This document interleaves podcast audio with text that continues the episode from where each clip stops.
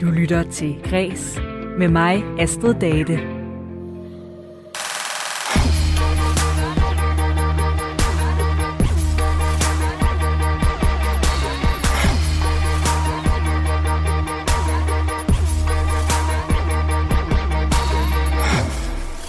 Navnet Niels Erling ringer måske ikke mange klokker, men øh, det kan det komme til. I Kreds jagter vi nemlig for tiden de næste store stjerner i kulturen.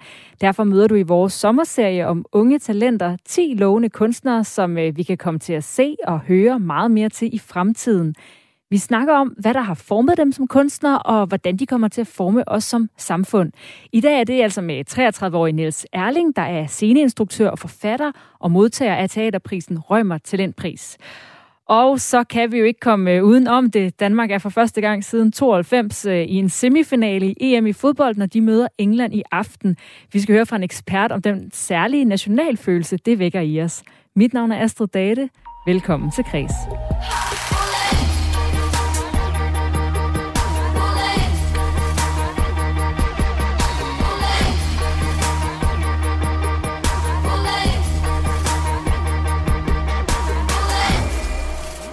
Min kollega Lene Grønborg, hun har talt med dagens unge talent, sceneinstruktør Nils Erling.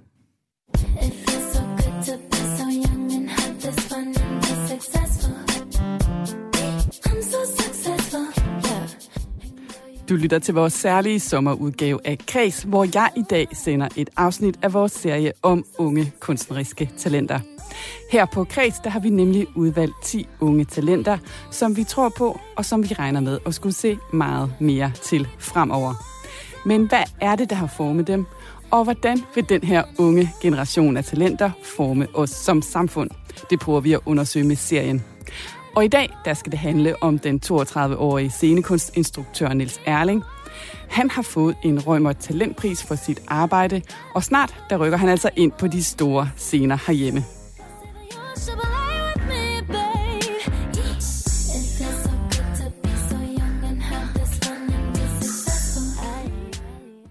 Niels Erling, velkommen til. Tak skal du have. Tak fordi jeg måtte komme. Det var dejligt, du ville, og vi skal jo starte med at se på, hvad det er, der har formet dig som kunstner ja. her i den første blok. Mm. Du er opvokset uden for København i Vangede, og ja. her boede du med din far og din mor. Mm-hmm. Du har fire søskende, som er væsentligt ældre end dig, så på den måde så opfatter du måske egentlig mest dig selv som et ene barn. Og din far, han var oberst i efterretningstjenesten, og din mor bibliotekar. Det var ifølge dig selv sådan et øh, ret standard liv, men øh, lad mig alligevel høre dig. Hvordan var det at vokse op i det her barndomshjem? Mm, altså, det var et, øh, et rigtig dejligt hjem at vokse op i, synes jeg. Øhm, jeg har altid tænkt, at øh, mine forældre, de lavede jo ikke noget, som var sådan kunstnerisk, og det lå heller ikke på den måde i kortene, at jeg skulle arbejde med, med kunst overhovedet. Men det har altid været sådan et... øhm, et meget ambitiøst hjem, hvor vi gjorde rigtig mange ting. Altså mine forældre tog mig virkelig meget i teateret, og vi tog til koncerter ud og hørte musik, eller ud og spise og sådan noget. Det var meget sådan et aktivt liv, øh, fyldt med alle mulige oplevelser. Og jeg blev stimuleret til at gå til alt det, jeg havde lyst til. Så jeg havde mega travlt som barn, fordi jeg gik til, altså, jeg gik til spejder og til teater, og jeg spillede musik og lavede radio og lavede alle mulige forskellige ting. Så det var sådan meget sådan aktivt øh, hjem, hvor, man, hvor mulighederne for, hvad man kunne, var ret store, synes jeg. Og du siger selv, at du som barn var både ekstrovert og meget energisk. Hvordan ja. kom det til udtryk?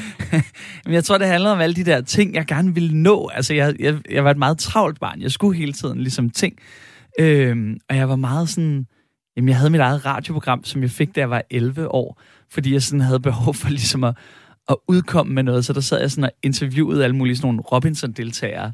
Lavede nogle helt forfærdelige interviews, fordi jeg ikke andet en skid om interviewteknik. Så det var meget sådan ja-nej-spørgsmål. Jeg løb ud for alle spørgsmål, altså ud for tid på ingen tid. Øhm, men, øh, men ja, men jeg var meget sådan energisk. Ja, det er et virkelig godt ord, tror jeg, for det. Du siger selv også på et tidspunkt, at øh, måske har du været lidt irriterende. Er det, er det noget, du er bevidst om, eller? det var jo meget, det, jeg tror, det handlede om, fordi jeg havde så mange planer, altså så ville jeg også gerne ligesom bestemme, hvad andre skulle. Øh, så jeg lavede i scenesats nogle teaterforestillinger med mine klassekammerater, hvor jeg meget gerne ville bestemme, ligesom, hvad de skulle spille, og hvor de skulle komme ind og stå og sige og sådan noget. Og jeg tror måske, det der, sådan, altså det der med at bestemme, det var lidt for voldsomt for mange. Og, se, og, og det tror jeg, det har jeg prøvet at arbejde med at blive bedre til, efterhånden som jeg er blevet voksen. Men du havde en plan allerede dengang? Fuldstændig. Ja. Fuldstændig. Og efter folkeskolen, så tager du på gymnasiet. Øh, mm. Og igen, fordi du har lidt en plan for livet. Hvad var det for en plan? Hvad skulle du blive til? Jamen, jeg havde en stor plan om, at jeg skulle være øh, politisk journalist. Øhm, så jeg havde haft sådan noget samfundsfag på højt niveau, og så tænkte jeg, at jeg skulle øh, læse statskundskab, og så skulle jeg derefter læse en øh, journalistisk overbygning på Syddansk Universitet, øhm, fordi så kunne jeg ligesom arbejde måske inde på borgen og, og være journalist derfra.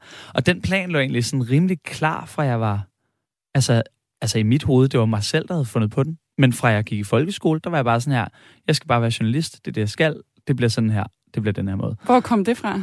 Det ved jeg ikke. Jeg tror, jeg, jeg var meget interesseret i at kommunikere.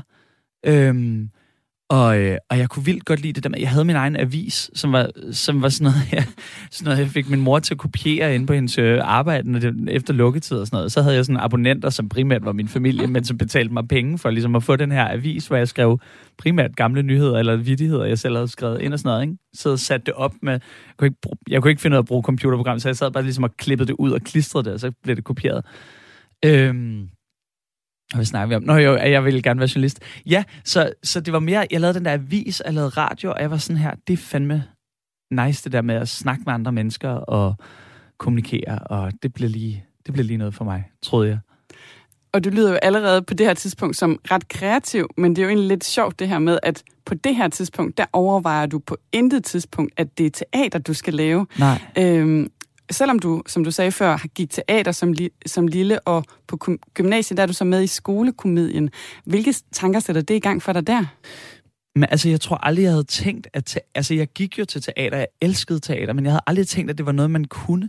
Altså, jeg troede, at teater, det var noget for nogle meget få udvalgte, som eventuelt, altså, at det nærmest gik i arv, som eventuelt var i familie med nogen, der måske selv lavede teater, eller det var sådan, man kunne blive det, eller jeg tror, jeg havde sådan en idé, om der skulle komme sådan den der store, fede finger ned op fra himlen og pege på en og sige, det er dig, du må få lov at lave teater.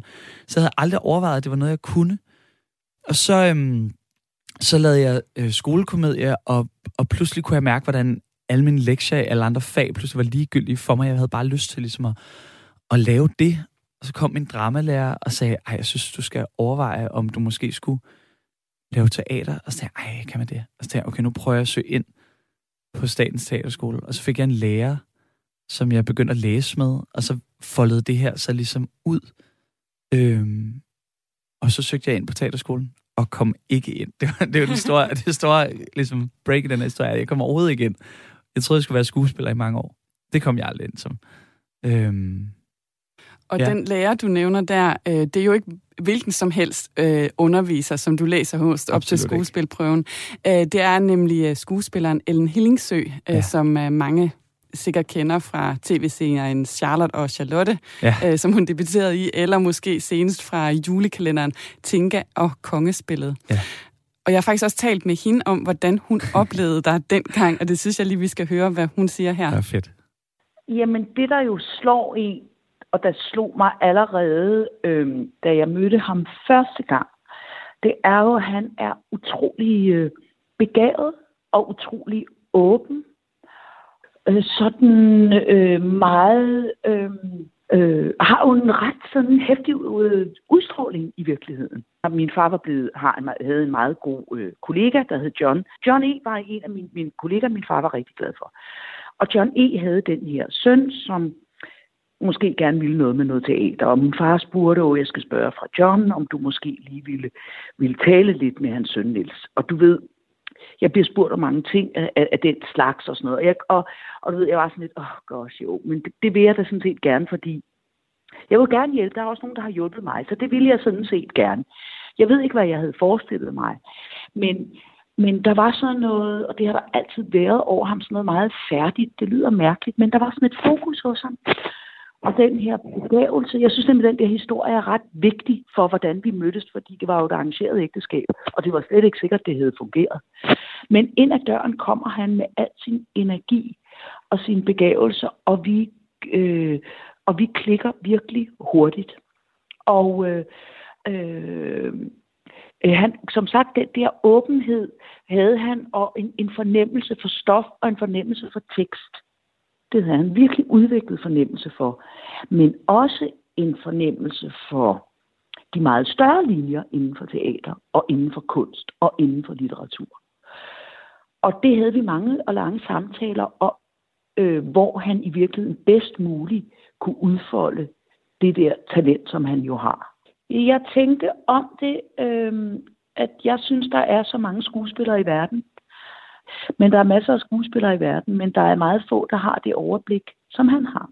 Altså han havde teknisk overskud, han havde en teknisk forståelse, en fornemmelse for ord, en fornemmelse for, for helhed, øh, som er ret unik, og som var meget våget, synes jeg, og modig. Så øh, jeg ansporede ham bare, opfordrede ham bare, at vi talte igennem vores, alle vores samtaler om, at det synes jeg virkelig, han skulle, virkelig, han skulle gå efter. Hvad tænker du om det her med, at hun faktisk ikke mente, at du skulle være skuespiller, du skulle noget andet? Um, um, jamen altså, det er, jo, det, er jo en, det er jo helt rigtigt, alt det hun siger. Jeg var, jeg var slet ikke klar på det tidspunkt til at forstå, at der var andre muligheder. Altså jeg tror, der er mange, det har jeg snakket med flere af mine instruktørkolleger om også, at der er mange, der, når man, tænker, når man vokser op og tænker, at jeg skal lave teater, så tænker man, hvordan kan jeg gøre det? Yes, man kan spille det. Altså, det var, det, det, jeg forstod ikke, hvad en instruktør var. Altså, jeg forstod måske, at der var, og det, det er jo sjovt, der er jo virkelig mange mennesker, jeg møder nu, som ikke forstår, hvad jeg arbejder med. Altså, jeg forstod, hvad en dramatiker var. Det kunne jeg ligesom forstå, at der var nogen, der skulle skrive de her ord, som en skuespiller skulle sige. Jeg kunne forstå, at, at der var noget, der hed en scenograf, som har tegnet kostymerne og lavet scenografien. Det, det er også meget sådan håndgribeligt. Men hvad en instruktør lavede, og jeg kan huske, da, da hun nævnte det første gang, til ham, hun var blevet fuldstændig tosset. Altså, jeg skal overhovedet ikke være andet end skuespiller. Jeg skal op på den scene, og det kan kun gå for langsomt. Øhm, og så pludselig, så faldt tiøren jo altså om, hvad det var, en instruktør lavede. Og hvis vi så bare lige går lidt videre i uh, din år her omkring, altså så synes jeg, det skal altså også lige nævnes, at uh, allerede tilbage i 2014, der starter du noget op, som hedder Akt 1, mm. hvor du lavede hørespil og lydfortællinger. Mm. Noget, som jo er blevet ret populært her på det sidste under corona. Så du er allerede der i gang med at uh, køre alle mulige forskellige projekter, samtidig med, at du forfølger den her øh, skuespillerdrøm. Mm. Men hvornår går det så reelt op for dig, at det er instruktør, du skal være? Altså, det, jeg vil sige, det var en løbende proces, fordi jeg gik jeg kom ikke ind på teaterskolen, og jeg søgte en masse år, og så tænkte jeg, hvad skal jeg bruge min tid på, ligesom, mens jeg går og venter? Så jeg begyndte at lave mine egne forestillinger, som jeg ligesom selv satte op, og det handlede så meget om, at, at, at jeg skulle ligesom jeg, vil, jeg fandt på en eller anden idé til en forestilling, og så fandt jeg nogen, der gerne ville være instruktør, og så kunne jeg ligesom instruere dem i, hvordan de skulle instruere mig. Og det er jo selvfølgelig ikke et særligt holdbart ligesom arbejdsmetode, kan jeg godt se retrospektivt. øhm, men, og der, på det tidspunkt var der nogen, der sagde sådan, har du overvejet, fordi du har jo virkelig en idé om, hvordan den her forestilling skal laves, har du overvejet at instruere den? Og, og da tilpas mange mennesker havde sagt det til mig, så tænkte jeg, nu bliver jeg jo nødt til ligesom at prøve, hvad det der instruktion er. Og så instruerede jeg sådan et eller andet lille bitte, en eller anden lille ting. Og, og der, altså det var helt sindssygt. Der var virkelig et før og et efter på det tidspunkt. At efter jeg havde gjort det, og jeg tror bare, det var sådan en lille bitte ting med to dages prøver eller et eller andet. Efter det, jeg havde simpelthen ikke lyst til at stille mig op på scenen. Jeg kunne slet ikke se, hvad jeg skulle derop. Jeg blev en så doven skuespiller fra det ene øjeblik til det andet, fordi jeg tænkte, ej, du kan kraftedeme ikke få flere bud på det her. Altså, og jeg havde kun lyst til at instruere derefter. Øhm, så det, det gjorde jeg.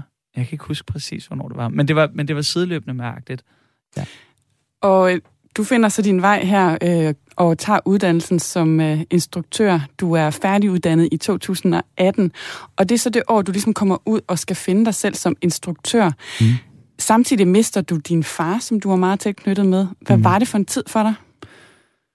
Uh, øh, det var virkelig et, øh, nogle hæftige måneder. Øh, jeg blev 30, og jeg øh, blev færdiguddannet, jeg gik i skole i Sverige og boede i København, så jeg pendlede frem og tilbage og lavede en afgangsforestilling, og to af skuespillerne på den der afgangsforestilling fik hjernerystelse. Altså det var simpelthen så kaotisk samtidig med, at min far var indlagt, og jeg var ligesom til prøver på den der afgangsforestilling, som jeg, jeg kan slet ikke huske de der prøver nærmest nu. Altså det, var helt, det ligger helt sådan blurry. Samtidig tog jeg ud og var ligesom al den tid, jeg overhovedet kunne, ude hos min far, øhm, og sad ved siden af ham. Og så blev jeg færdig, og havde fødselsdag, og så døde han kort efter. Øhm, øhm, det var, øh, det var virkelig vildt, altså. Og, og virkelig sådan, så blev jeg voksen på en måned, altså. Og, Ja, det var, det var enormt svært sådan ligesom at lave alt det der. På, og jeg, jeg ved ikke, hvordan det lød sig gøre, men det lød sig ligesom gøre. Jeg ved ikke, om jeg siger noget, der, der, der giver mening lige nu. Men, men det var virkelig en virkelig vild tid, der, der, der virkelig sådan satte en streg i sandet. Og samtidig med det her, så skriver du jo så også på en tekst, altså om din fars indlæggelse, som ja. du netop har, har udgivet som bog. Øhm, da du kommer ud som instruktør, så laver du så også de her øh, par opsætninger. Men der går ikke ret lang tid, før du får en aftale med det, der hedder Teater Momentum i mm. Odense. Mm. Og for dem, der ikke kender det, så er det et teater, der har tradition for at vælge en ny, ung, lovende instruktør, som så skal lave teatrets sæson. Mm. Og i 2019, der bliver det så dig. Hvad, her laver du sådan tre forestillinger om mm. samfundet, øh, som får ret meget opmærksomhed. Hvad er det for noget teater, du laver her? Jeg beslutter mig for at lave en øh, trilogi om verdens undergang. Så jeg lavede en trilogi, der simpelthen fik titlen Undergangen, og som var delt op i tre forestillinger, der hed Krise, Katastrofe og Apokalypse. Øhm, hvor jeg arbejdede sammen med tre dramatikere, som jeg synes er helt fantastiske, og bad dem skrive øhm, de her forestillinger, som, som skulle spille et populærkulturelt fænomen, som jeg havde valgt, og som jeg gav dem som benspænd op imod den her ligesom, undergangsfortælling, som ligger i vores samfund. Øhm, og det blev til tre, synes jeg, meget forskellige forestillinger, men som alle sammen har den her verdens undergang som, som tema. Jeg var meget optaget af at prøve ligesom at dykke ind i, hvorfor mennesket er optaget af den her undergangsfortælling, for det har vi altid været. Altså man kan gå helt tilbage til sådan vikingerne, de havde hele Ragnarok-myten, og alle religioner har en fortælling om, hvordan verden på et eller andet tidspunkt går under. Og jeg tænkte, hvorfor er det, vi bliver ved med ligesom at fortælle hinanden om, hvordan hver, alting slutter? Øhm, og det endte med så at blive en, en sæson, som handlede rigtig meget også om, øh, for mig, at øh, min egen angst for at dø, og min egen ligesom, sorg over at have mistet min far, og, øhm, øh, ja, altså det endte med at blive meget personligt samtidig med, at det var øh, nogle meget store emner, altså som jo handler om altså, når man taler om verdens undergang, så kommer man meget hurtigt til at tale om øh, masseødelæggelser, skovbrænde og det store hvide lys og religiøse ligesom, fortolkninger af det her og sådan noget. Øh, krige, altså meget voldsomme ting. Men midt i alt det her, øh, tror jeg egentlig, at, at der stod sådan et, et jeg, og prøvede at sige bare sådan, jeg synes, det er fucking svært, at vi skal dø. Jeg synes, det er fucking svært, at folk omkring os skal. Så på en eller anden måde var det en sæson, der arbejdede både med det meget lille og det meget store på samme tid.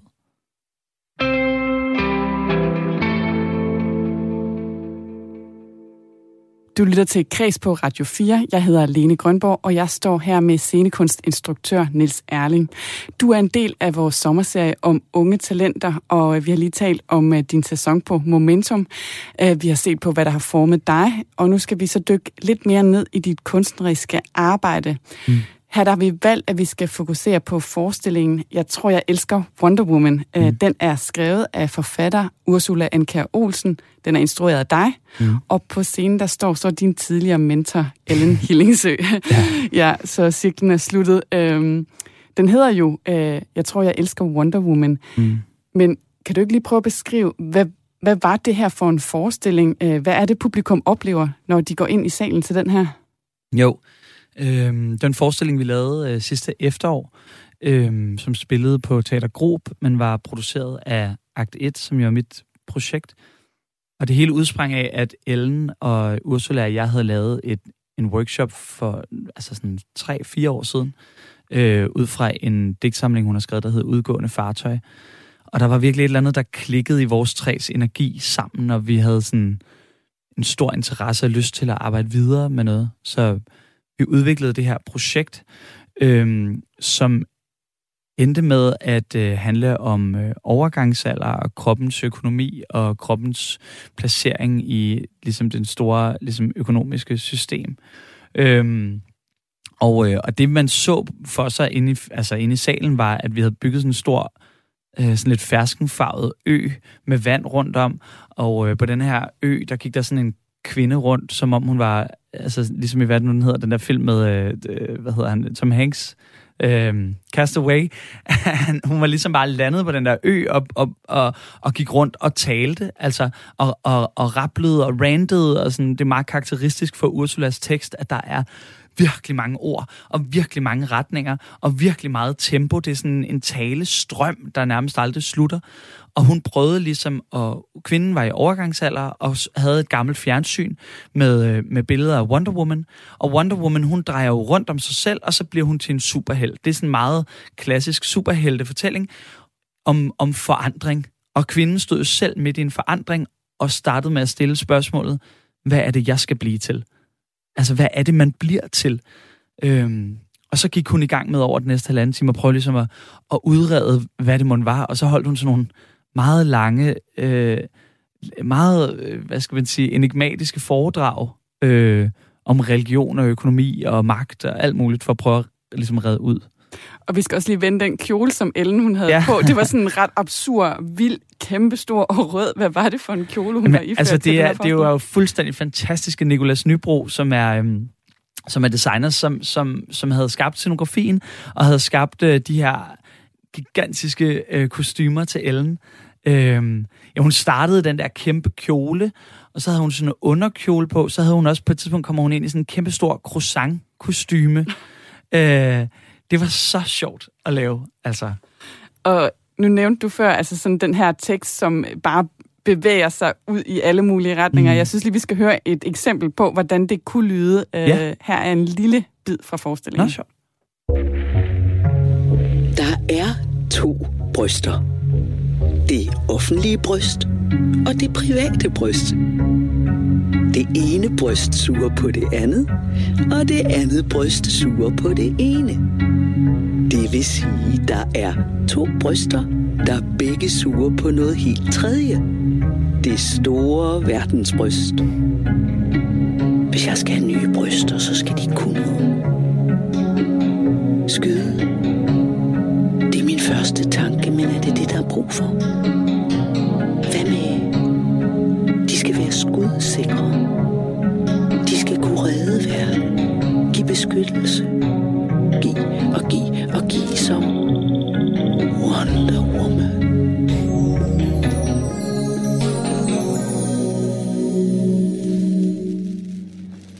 Ja, her var det så Ellen Hillingsø, som uh, gav os en lille smagsprøve på teksten i forestillingen. Og man mm. fornemmer jo, som uh, du nævnte før, temaet, både temaer som kapitalisme mm. og overgangsalder. Mm. Men humor virker også til at være et element i forestillingen. Mm. Er det rigtigt? Ja, helt klart.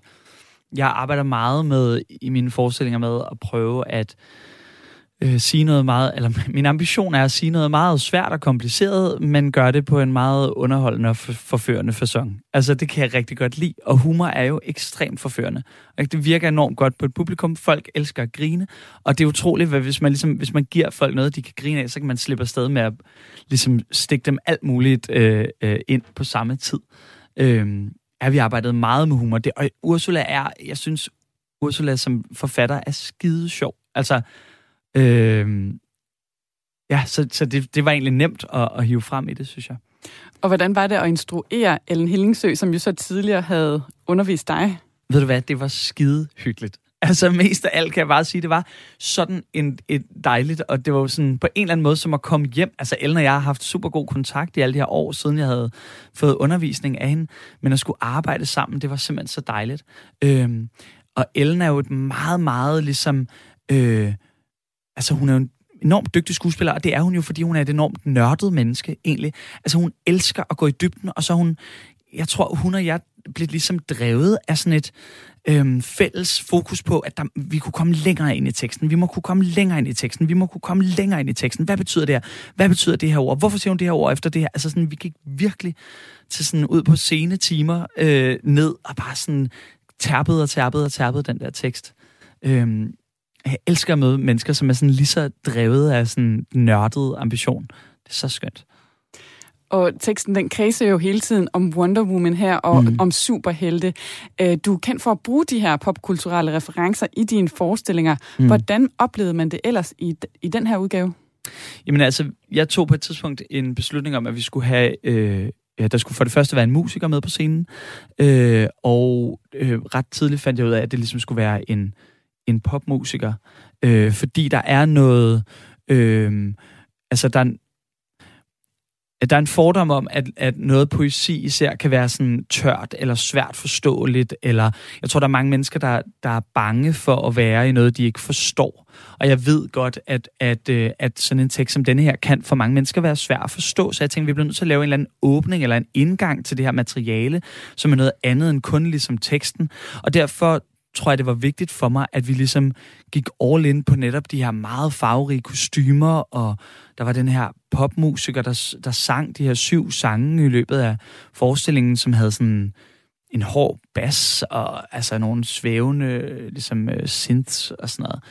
Hmm, hvordan kom det ellers til udtryk? Så havde vi sådan nogle pop-art-æsker. Der var sådan tre Barbie-kasser-agtige, eller sådan nogle, vores eget take på sådan en dukkekasse, som hun ligesom kunne gå ind og ud af, og Ja, så det var meget sådan et farverigt, halv, ligesom kitschet på mange måder også øh, univers, vi havde skabt omkring det her. Vil det være rigtigt at sige, at for som publikum ligesom at få maksimalt udbytte af en forestilling som den her, så skal man måske sådan give slip på ideen eller forestillingen om, at man skal sådan forstå alt en til en i den her forestilling, eller at den har en budskab. Man skal egentlig bare lade sig forføre mm. og lade sig rive med. Vil det være rigtigt at sige det? Ja, det, ja absolut. Jeg tænkte over på vej herhen, at, at øhm, jeg tror, noget af det, jeg er meget optaget af, det er ligesom at prøve at synliggøre forbindelser. Altså, når, når man går i skole, så lærer man meget, eller når man altså, går på teaterskole, så lærer man meget, at man skal ligesom, du skal kunne læse en tekst, og så skal du koge den ned til en sætning. Det virker som om, at det er sådan en sandhed, vi alle sammen går og fortæller os selv, at hvis du kan koge, koge ligesom en handling ned til en sætning, denne her handler om det her, så har du ligesom løst opgaven, og så er du i stand til at arbejde med det. Og jeg har egentlig altid synes, der var noget lidt forlorent ved det her, især med meget ny dramatik. Måske hvis man spiller altså et, en klassiker, øh, et stykke øh, Henrik Ibsen eller sådan et eller andet, så kan, man, så kan vi godt absolut tale om, det giver total mening. Men for meget af den nyere tekst, altså, og især når man arbejder med sådan noget, en som Ursula, så handler det tværtimod om ligesom at doble op og sige, at det her det er forbundet med det her, og det her det er forbundet med det her, og det her det er forbundet med det her. Og det gør, at man ligesom sidder bare og folder korthuset ud. Ej, korthus kan man ikke folde ud. Hvad hedder sådan? Babushka-dukken ud og ud og ud, og der bliver flere og flere kroppe omkring den. Øhm, og, og derfor tror jeg, at hvis man så sidder og søger efter den der ene sætning i værket, det kan det godt være svært. Og jeg tror, der var nogen, der kom ud bagefter og sagde, jamen, handler det her om overgangsalder, eller handler det her om økonomi? Jamen, begge dele for helvede, for det, det hænger sammen jo.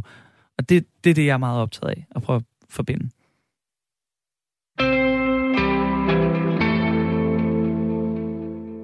Vi er i gang med en sommerserie om unge talenter i kreds her på Radio 4. Jeg hedder Lene Grønborg, og jeg står her og taler med dig, Niels Erling, mm. scenekunstinstruktør, som allerede er blevet bemærket meget inden for dit felt. Og vi ser i dag på, hvad der har formet dig som kunstner, men vi skal her til sidst også lige runde det her med, hvordan du vil forme eller påvirke os som samfund, og hvor du også ser dig selv bevæge dig hen. Mm. Du siger selv, at du ikke på den måde kommer med et budskab eller et politisk statement i dine forestillinger, men jeg synes, at man i dine værker alligevel mærker en eller anden form for samfundsmæssigt engagement. Mm. Øh, måske det er en hilsen fra ham, der engang ville være politisk journalist. Hvad tænker du om det? Mm. Jo, altså jeg tror da, jeg tror, jeg er meget optaget af, og øh, jeg tror, vi startede med at sige det her, eller da, da, jeg tror, da vi startede med at tale sammen i dag, der sagde jeg, at jeg var meget optaget af at kommunikere, og det var det, der havde gjort, at, øh, at jeg gerne ville være journalist. Og det er jeg egentlig stadig meget optaget af. Jeg laver forestillinger, som jeg selv kan mærke. Altså, jeg er meget optaget af, at der er en eller anden indgang for noget, jeg synes, eller noget, jeg er interesseret i at tale om, noget, jeg har lyst til at spørge verden om. Så, så øh, nej, altså, hvis jeg har sagt, at jeg ikke kommer med et budskab, så er det nok rigtigt, men, men jeg er meget interesseret i ligesom at prøve at vende nogle ting. På Momentum var jeg meget interesseret i at tale om død. Øhm, øh, med Wonder Woman var jeg meget interesseret i at tale om, hvad vores kroppe har for en værdi i det øh, samfund, vi står i. Og på den måde er det meget vigtigt for mig, at jeg kan finde en indgang eller noget, der ligesom øh, øh, brænder eller trykker et sted for mig, for at jeg kan arbejde med stoffet, fordi ellers så kan jeg ikke åbne det op. Øhm, men jeg tror, når jeg siger det med, at jeg ikke har et budskab, så er det fordi, jeg synes, det er svært det der med at komme ligesom med en klar morale eller et svar til folk. Fordi jeg synes egentlig, at kunst er en ret dårlig eller en meget kringlet kommunikationsform på en eller anden måde. Og hvis jeg var optaget af at ligesom fortælle folk, det er sådan her, så tror jeg, så kunne jeg for eksempel lave reklamer. For det er jo meget tydeligt, sådan, så kan man fortælle noget på 10 sekunder. Værsgo, her er budskabet. Jeg er meget mere interesseret i ligesom at prøve at gøre ting komplekse, eller åbne op for alt det mudder, som er i forbindelse med, med, med rigtig mange sandheder i vores verden. Jeg vil gerne springe til et andet citat, som jeg har med. Ja. Det er fra en, som har fulgt dit arbejde udefra og ja. set dine værker. Det er teateranmelder Trine Vølike fra Information. Mm. Lad os lige prøve at høre her, hvad hun siger om dit talent. Øh, noget af det særlige ved Niels Erling som instruktør, det er, at han har en meget genkendelig stil. Øhm, altså ikke med, at det i sig selv er en styrke at have en bestemt stil, men, men det virker som om, han ret tidligt har fundet sin og holder fast i den øh, selvom han formår at udvikle det en smule fra gang til gang. Og det er lidt svært at sige præcis, hvad det er, hans stil er, men det er noget med en sådan lejende tilgang til den. Altså det er noget fysisk koreograferet, der går igen i alle hans, øh, i hans iscenesættelser, øh, som blev meget tydeligt i den trilogi, han lavede på Momentum sidste sæson, men som man også kunne se for eksempel i hans iscenesættelse af Polly og Stormen på Teater Nordkraft. Det, når jeg siger en lejende tilgang, så handler det meget om, at at det bliver uhøjtideligt, og det bliver sjovt. Og, altså for, for eksempel, hvis vi går tilbage til trilogien på Momentum, så i hans første iscenesættelse der, så var der alle mulige referencer til politik, til film, til bøger, altså hvor det bliver sådan en... Man kan se på skuespillerne, de har det sjovt også. Jamen, jeg glæder mig til at se, hvordan Niels Erling kan holde fast i den her lejende kerne, som er i hans stil, og samtidig også udvikle sig og eksperimentere som instruktør, altså at gå fra de mindre scener, og så til de helt store scener. Om, om han kan det, altså, fordi det er jo ikke fordi, at man skal kunne iscenesætte noget på den helt store scene på det kongelige teater, men det er den udvikling, der er spændende at se, hvordan han tager det med og holder fast i sig selv, samtidig med, at han formår at udvikle det. Sagde altså her Trine Vøldike fra Information. Mm. Hvad tænker du om nogle af de ting, hun peger på her?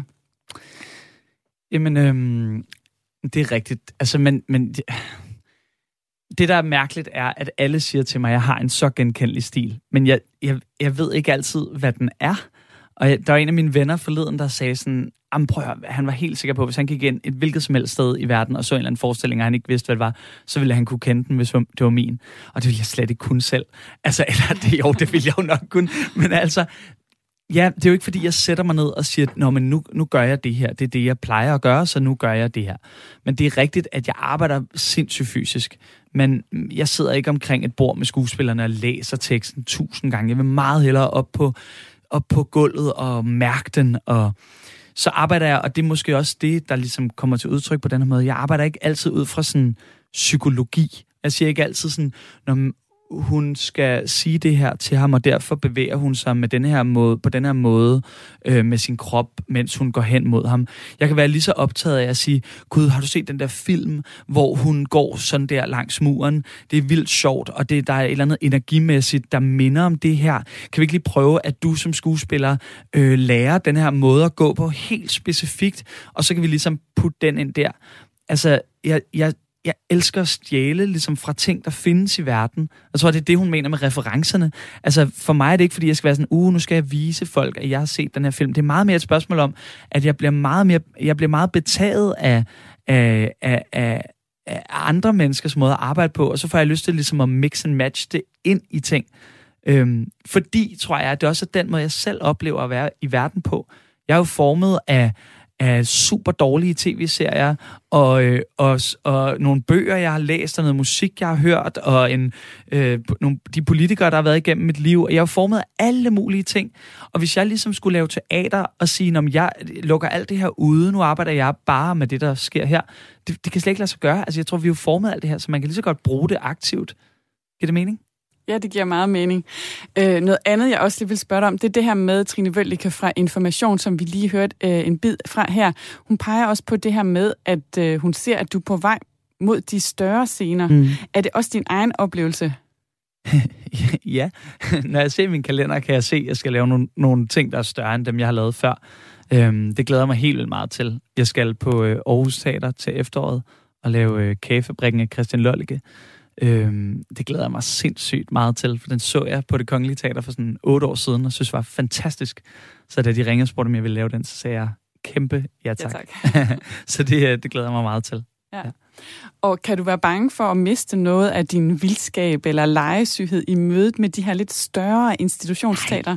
Nej, nej, nej, det håber jeg da ikke. Altså, jeg tror, øh, Nej, altså, jeg, jeg, det, man er jo, det er jo den samme proces. Vi går ind i et rum, og vi har nogle u, altså syv uger typisk til at skabe den her forestilling. Øhm, ja, nej, tværtimod glæder jeg mig rigtig meget, fordi det, der sker på de større scener, er jo, at man får mulighed for at trække nogle endnu større værktøjer. Altså, der er mulighed for at lave endnu større scenografi, øh, arbejde med øh, nogle andre ligesom, ja, greb og værktøjer, end dem, man kan på de små. Så det glæder jeg mig absolut til.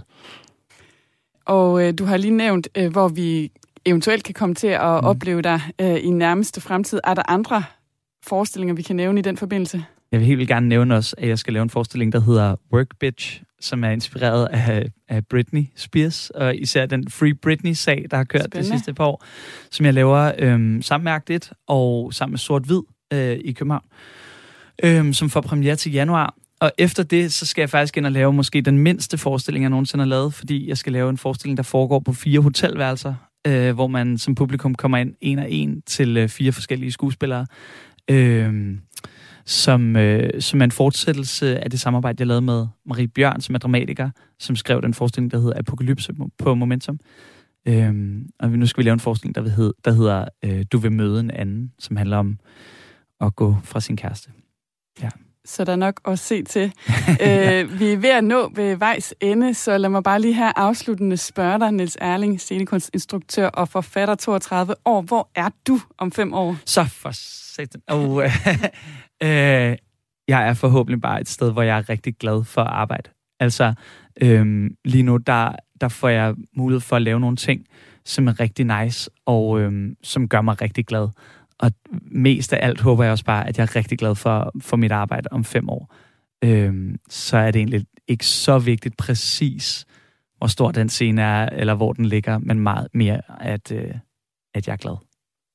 Tusind tak, fordi du kom. Her var det Nils Erling, scenekunstinstruktør og forfatter, og altså en af de 10 unge talenter, som vi har valgt at sætte fokus på her i vores sommerserie i Kris. Tak, fordi du ville være med. Velbekomme.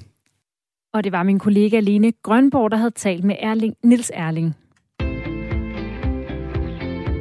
Du lytter til Græs med mig, Astrid Date. Og lige om lidt skal det handle om den særlige nationalfølelse, som EM i fodbold giver os lige nu. Men først et nyhedsoverblik fra kulturens verden i dag, og vi begynder på noget af norske Astrid S. sang Marilyn Monroe. If I show a little bit more skin, already know what you're gonna think. Don't tell me what I'm gonna do, what I don't. I will decide what I will, what I won't. Is it like Marilyn Monroe? If I wanna do it on my own, don't tell me what I'm gonna do, what I don't. I'm gonna do it the way I want. En statue af Marilyn Monroe vækker nemlig lige nu debat om, hvor meget hud man skal kunne se på den på øh, et kunstmuseum i Paul Springs i Kalifornien. Det skriver politikken. Den 8 meter høje statue, der er fra 2012, den gengiver Marilyn Monroes øh, berømte positur fra øh, en film fra 1955, hvor hun står i undergrundsbanen i New York på en varmerest, der får hendes kjole til sådan at løfte sig. Men flere finder det altså upassende og sexistisk, at man øh, kan se den afdøde skuespillerindes trusser på statuen.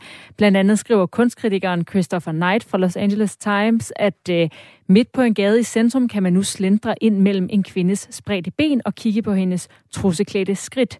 Eller endnu bedre, tage et foto og lægge det op på de sociale medier. Et monument over kvindehad er altid redselsfuldt, men den store festlige afsløring under LGBTQ Pride Month er ekstra frastødende, for foragt for kvinder er roden til homofobi og transfobi. Store ord, men øh, trods flere protester, så har bystyret i Palm Springs altså besluttet at sætte statuen Forever Maryland op i byen, hvor den efter planen skal stå de næste tre år. Filmfestivalen Cannes i Sydfrankrig, der lige nu samler nogle af de største skuespillere og filmskaber, er i år lidt udfordret af coronarestriktioner. Deres coronatest foregår nemlig på en lidt anden måde, end øh, vi kender herhjemmefra, det skriver DR. Selskabet BioGroup, der står for at teste filmfolket for corona, de bruger en spyttest. Og det er ikke helt nemt for de mange festivaldeltagere. For det første overhovedet at levere den ene millimeter spyttesten kræver, når der er 27 grader varmt og tørt. Men øh, nogen kommer også til at spytte ned af sig selv, og andre glemmer, at de for eksempel ikke må have spist inden, fordi øh, madrester ødelægger resultatet. DR's filmanmelder Per Jule Carlsen, der er på festivalen, han skriver på DR.dk, at det tager lidt fokus fra filmene, at man går og venter på test og ikke ved, om man overhovedet når sin film. Men øh, ja, som så meget andet, så skal det heller ikke være nemt at tage på filmfestival midt i en coronapandemi.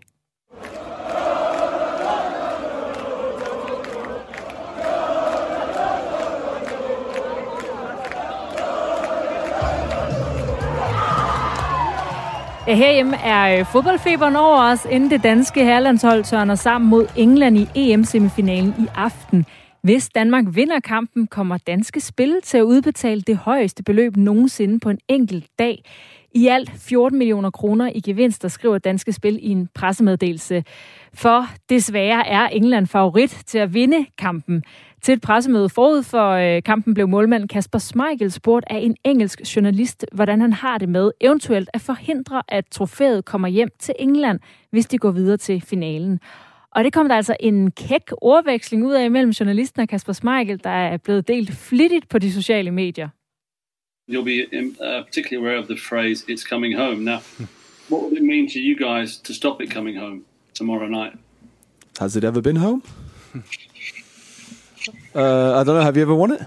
Six, 1966, it was home. Well, was that not the World Cup? Yeah, exactly. But I'm saying, but the, the whole thing about a national tournament finally coming home, finally the actual success this country craves. What would it mean to you to stop that coming home? Um, to be honest, I haven't given any thought to what it would mean to stop England more than what it would do for Denmark. Man kan jo tænke, at øh, Kasper Schmeichel sandsynligvis godt forstod, at det der det engelske med øh, coming home, at det blev ment som i, at England vinder, og ikke helt bogstaveligt, at trofæet kommer hjem igen. Men som Schmeichel så alligevel pointerer, så har England aldrig vundet et EM i fodbold, så trofæet har aldrig haft hjemme der i England før. Da journalisten siger 1966, så svarer Schmeichel, at det var VM, som jo er en anden turnering end den, de to hold mødes i i aften kl. 21. Så øh, stort klap i hatten for at styre på ikke bare det danske mål, men også sin fodboldhistorie. Du lytter til Græs med mig, Astrid Date. I kulturbranchen er alt fra verdensballetten til festival- og koncertarrangører højlydt frustreret over forskelsbehandling mellem kultur og sport i lyset af coronapandemien.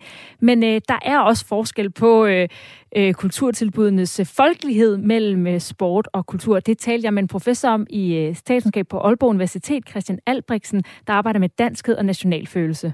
Man kan jo starte med at sige, at det nok er øh, verdens mest udbredte sport, øh, vil jeg tro. Øh, så, så, det, så det gør øh, selvfølgelig noget hvilken folkelig appel. Den anden ting, det er jo, at der er sådan noget intuitivt menneskeligt over fodbold, at alle ligesom tænker, at man kunne lægge, øh, man kunne lægge den her bold ned foran sin fødder, og så kunne man gå i gang med at spille, øh, spille fodbold. Og den sidste ting, det er, at det er sådan en meget man kan det, øh, demokratisk sport, og det med, at alle kan være med, men alle kan også blive gode, uden nødvendigvis at have en masse træningsfaciliteter, altså en tennisbane eller en golfbane eller sådan noget. Altså man, det, det, der er de her historier om, at man kan komme fra ja, hvilket som helst øh, øh baggrund af boligområdet, og så kan man klare sig i fodbold. Så det er i hvert fald nogle af de der ting, der gør øh, fodbolden sådan enormt folkelig. Ja, i modsætning til sådan noget som øh, tennis og golf, hvor man skal bruge penge på udstyr og træner for at komme nogle vegne. Ja, øh, der, der tænker man, at ja, der kan man komme langt med fodbold ved sådan set bare øh, at have to spande og så en grus, øh, en, en, øh, en, en, en grusvej. Og, og det gør selvfølgelig noget ved det, og og der er de der eksempler på, at øh, alle kan klare sig her. Så, så der er også en forståelse af, at øh, dem, der er på banen, de her, det, det, det, det er de allerbedste. Altså, der er sådan det, vi kalder meritokrati i at komme frem. Altså, det er ikke nogen specielle nogen, der kommer frem. Det er de bedste, der kommer frem øh, og står på det der sidste øh, nationale hold. I dag der sidder der rigtig mange i fodboldtrøjer her på Radio 4, og vi er også flere i røde kjoler. Danmark spiller jo som bekendt semifinal mod England i aften. Har du selv fået fodboldtrøjen på i dag? Nej, det har jeg ikke, men jeg skal se kampen, og jeg har indbudt øh, nogle gutter, der skal drikkes nogle bajer. men, men jeg er ikke kommet så langt, så jeg, jeg, jeg, jeg sidder ikke i farver, det må jeg sige. Og som national øh, forsker, skulle jeg til at kalde dig. Ja, men det er, jeg, jeg, jeg, jeg tror, det er en, øh, jeg ved ikke, hvad det er, jeg tror, det er en, øh, en erhvervsskade, at jeg ikke har pakket mig ind i rødt og hvidt. Hvad er det, der får folk til at klæde sig i røde og hvide farver og male sig i ansigtet og hænge dannebro ud af vinduet? Man kan jo starte med at sige, at det er et... Øh, det er jo et, øh, et, et, et symbol på, at folk føler sig som danske. Altså, det, det, det kan lyde sådan helt øh, intuitivt for mange, at selvfølgelig gør man det, men, men altså, det er jo ikke sådan noget, der nødvendigvis er givet i sådan lidt tilbage i historien. Der gik man ikke at føle sig nødvendigvis som dansk, der var man undersort eller andres. Eller, eller, så, så man skal ikke så langt tilbage i historien, inden det der med at føle sig tilhøre en speciel nationalstat, det er ikke bare sådan kunne tages øh, for givet.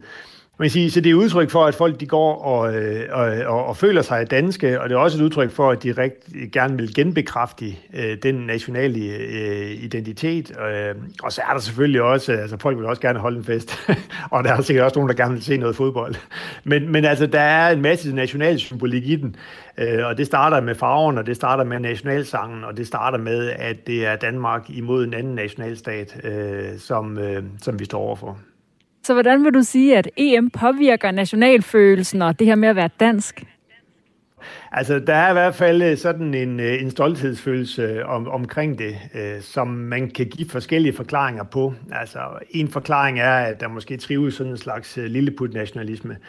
Øh, I Danmark kan man nogle gange kalde den, altså, at, hvor det er også mod nogle kæmpe store nogen, og hvis vi klarer os godt, så er det så fantastisk, fordi vi er jo så lille. Øh, og det passer jo meget godt til aftens kamp, øh, må så må sige.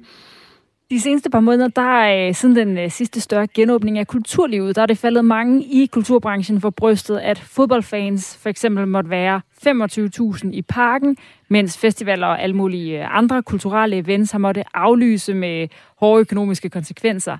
Men et øh, bredt politisk flertal har altså prioriteret fodboldkampene, fordi det ifølge Socialdemokratiets kulturordfører Kasper Sandkjær har været et øh, historisk dansk værtskab, som man gerne vil give sådan en ekstra mulighed for, at flere kunne opleve, som han siger til øh, GAFA. Hvis man så ser på det her ud fra nationalfølelse af danskhed, kan du så også godt forstå, at fodbold bliver prioriteret højt i genåbningsplaner i forhold til andre samlende begivenheder som koncerter og festivaler? Altså, jeg, jeg, vil ikke, jeg vil ikke tage mig selv om sygdomsbilledet i, om, om, det, om, om det er mere eller mindre farligt at gå til fodbold, men, men man kan i hvert fald sige, at Øh, Øh, det er jo også et udtryk for, at øh, kultur også er politik, øh, og fodbold også er politik. Øh, og der er der det der med, at nationalstater, de forsøger at lave national kultur, og de forsøger at lave alle de her slags øh, fællesskaber. Så en ting, det er, at det er noget, folk de går og genbekræfter, men der er også masser af statslig styring. Altså man har nationale kulturpolitikker, national idrætspolitik og sådan noget. Og, og, og det viser jo, at vil sige, stater og politikere, dem eliterne af de her stater, de er også interesserede i at få genbekræftet, hvad skal man sige, det nationale tilhørsforhold. Jeg vil sige, der er fodbold bare mere effektivt, end det er øh, at åbne et museum, øh, hvor der er nogle øh, marginale grupper, der går ned. Ikke? Altså det her, det giver jo et fuldt et fuld skub til, at man har en befolkning, som rigtig gerne vil være en del af den nationalstat, øh, som de her politikere, de sidder og administrerer, øh, og som de synes, der er vigtigt. Altså det der med, at man skal holde politik og, øh, og sport hver for sig, altså det, med sådan en nationalstats forskningsbriller, der er det, der er det noget af en illusion, øh, fordi der er øh, politik i alt, og der er i hvert fald masser af politik øh, i øh, også at støtte øh, fodbold, og altså man kan jo også se det på de antal statslige kroner, der bliver puttet i øh, sport, øh, og specielt sådan sport som, øh, som fodbold, og at, øh, eller licenskroner for DR, som, øh, som, øh, som hælder i, fordi at de synes, det er så vigtigt en begivenhed, at det skal, det skal, det, det, det skal alle danskere sidde og se. Hvad er det gode for en stat og et land at have en, øh, en begivenhed som EM i fodbold? Ja, altså der er jo selvfølgelig, altså det der med, at man har spillet i parken, der er der jo sådan noget, hvad man sige, sådan noget turismeindtægter og, og branding øh, omkring øh, det. Øh, det ved jeg ikke så meget om, men, men, men man kan sige, det, det er mere det der med at have en, en fællesskabsfølelse om, øh, omkring et, øh, et fodboldlandshold. Altså kan man sige sådan i en dansk kontekst, øh, der er der måske ikke øh, så meget på spil, fordi langt de fleste danskere, de vil gerne være danskere, og de, det er mest af alt sådan en slags genbekræftelse af, at vi er danskere, og, øh, og vi kan et eller andet. Men for, for nogle andre stater, for eksempel sådan som Spanien, altså hvor man har store løsrivelsesbevægelser, altså i Katalonien eller Baskerlandet, altså der betyder det rent faktisk noget, øh, at man har nogle sportshold, som, øh, som, som kan samle en nation, fordi det er nogle nationer, der ellers måske øh, er ved at gå fra hinanden. Altså Belgien er et andet eksempel på, hvor man har de her øh, to dele, ikke? og det eneste, de kan samles om, det er sådan set et kongehus og så noget, så noget sport. så, øh, så, så der er masser af eksempler på, at sport ligesom kan være godt øh, for en, og de her nationalstats øh, sportshold, de kan være godt for nationalstatsfølelsen øh, følelsen og for at få sådan nogle nationalstater til at hænge sammen. Er der noget dårligt ved sådan en øh, bølge af nationalstatsfølelse? der er jo en lang historik omkring øh, nationalisme, øh, hvor noget af det er positivt, og det er frigørende. Det handler om, at folk selv skal styre deres egen nationalstat. Og så er der bare også skyggesiden af det, som vi godt øh, kender. Altså det er, at de her nationalstater, de kan øh, de puste sig op til at gå i krig med hinanden, fordi at man får nogle fjendebilleder af dem øh, på den anden side af grænsen, som er så stærke, at man ligesom vil dø, øh, dø, dø for dem. Øh, og det er jo selvfølgelig frygten, og det har jo blandt andet gjort, at sådan nogle lande som Tyskland og Japan, de langt op i historien ikke øh, har flaget ret meget med, med deres flag omkring de her øh, sportsbegivenheder.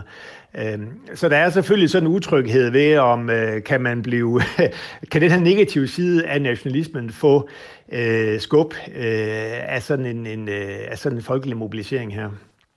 Men altså, der er også ting, der peger i den anden retning. Ikke? Altså, det er jo, at man kan gøre øh, flaget og øh, altså specielt Dannebrog, man kan gøre det mindre politisk. Altså det er så den modeffekten, at jo mere man putter i det her, og jo mere vi maler os, og jo mere vi sidder i trøjerne, ja, jo mindre bliver det netop et, et fælles folkeligt øh, jeg vil sige, åbent fællesskab, mere end det bliver et fællesskab, som specielt nogle af de unge generationer, de øh, forbinder øh, med øh, specielt Dansk Folkeparti. Så der er altså nogle af de siden poster, vi ved, altså nu vinder vi flaget tilbage igen, og det kan der jo også godt være noget om. Alle de her øh, nationalt stærke følelser af åben fællesskab og dansk identitet, som EM i øjeblikket vækker i os, er det så primært midlertidigt, mens slutrunden står på, eller er det også noget, der sådan, øh, sætter nogle mere vedvarende spor i samfundet fremover? Det ved vi ikke øh, lige om en begivenhed sætter sådan en spor. Det ved vi ikke så meget om. Der er et godt eksempel, og det var øh, Øh, det var da Spanien både var Europa og verdensmester. Der var der sådan, der kunne man se et fald i øh, tilslutningen til de her løsrivelsestendenser, i hvert fald sådan i, i, i meningsmålinger. I Danmark der er det nok mere et spørgsmål om, at man genfortæller historien om, at vi er danskere, og at vi, øh, øh, ja, og vi tilhører den her nationalstat, og, øh, og, og, og vi er åbne, og vi kan lide at feste sammen, og vi kan lide at drikke fadøl og den der slags. Så jeg vil sige, for, i, i dansk der er det mere sådan en slags øh, genbekræftelse øh, af allerede eksisterende identiteter. Så er der jo sådan nogle forsøg på, om er der nogen, som ikke går og føler sig danske, som kunne blive, kunne blive danske af det her, ikke? Altså, og, og der, er, der er det sådan en stående diskussion i hele Europa omkring øh, flygtninge indvandrers øh, nationale tilhørsforhold. Øh, og de ligger sådan et sted midt imellem. Altså, de, de har nogle identiteter til deres hjemland, og føler sig som dansk indvandrer, eller sådan nogle, hvad man siger, sammenhængsidentiteter, siger vi nogle gange. Og hvordan det lige vender, det ved vi ikke, men altså, der er i hvert fald masser af et bud på, at, man sige, at specielt øh, jeg vil sige, på landshold, det kan i hvert fald skabe den her idé om, at øh, fodbold netop er sådan et inkluderende fællesskab, hvor alle øh, kan være med i en stat. Og så skal jeg lige høre, der venter jo øh, noget af en opgave for de danske spillere i semifinalen mod England i aften. Tror du, at vi vinder? Øh, ja, det, det, tror jeg, det, det tror jeg sådan set på, ikke også? Men det er jo fordi, at... Øh, Ja, jeg ved ikke. Jo, det tror jeg, det, det, det tror jeg på, men jeg ved ikke skid om fodbold, så jeg har kun min, hvad man sige, øh, naive nationalfølelse at have det i. Men, øh, men det tror jeg da. Christian Albrecht Larsen, øh, professor i statskundskab ved Aalborg Universitet. Tak fordi du var med her i dag, og øh, god kamp i aften. Jo, tak skal du have lige måde. Og for en, der tror på, at vi vinder i aften til en anden, der er helt sikker, nemlig Gulddreng.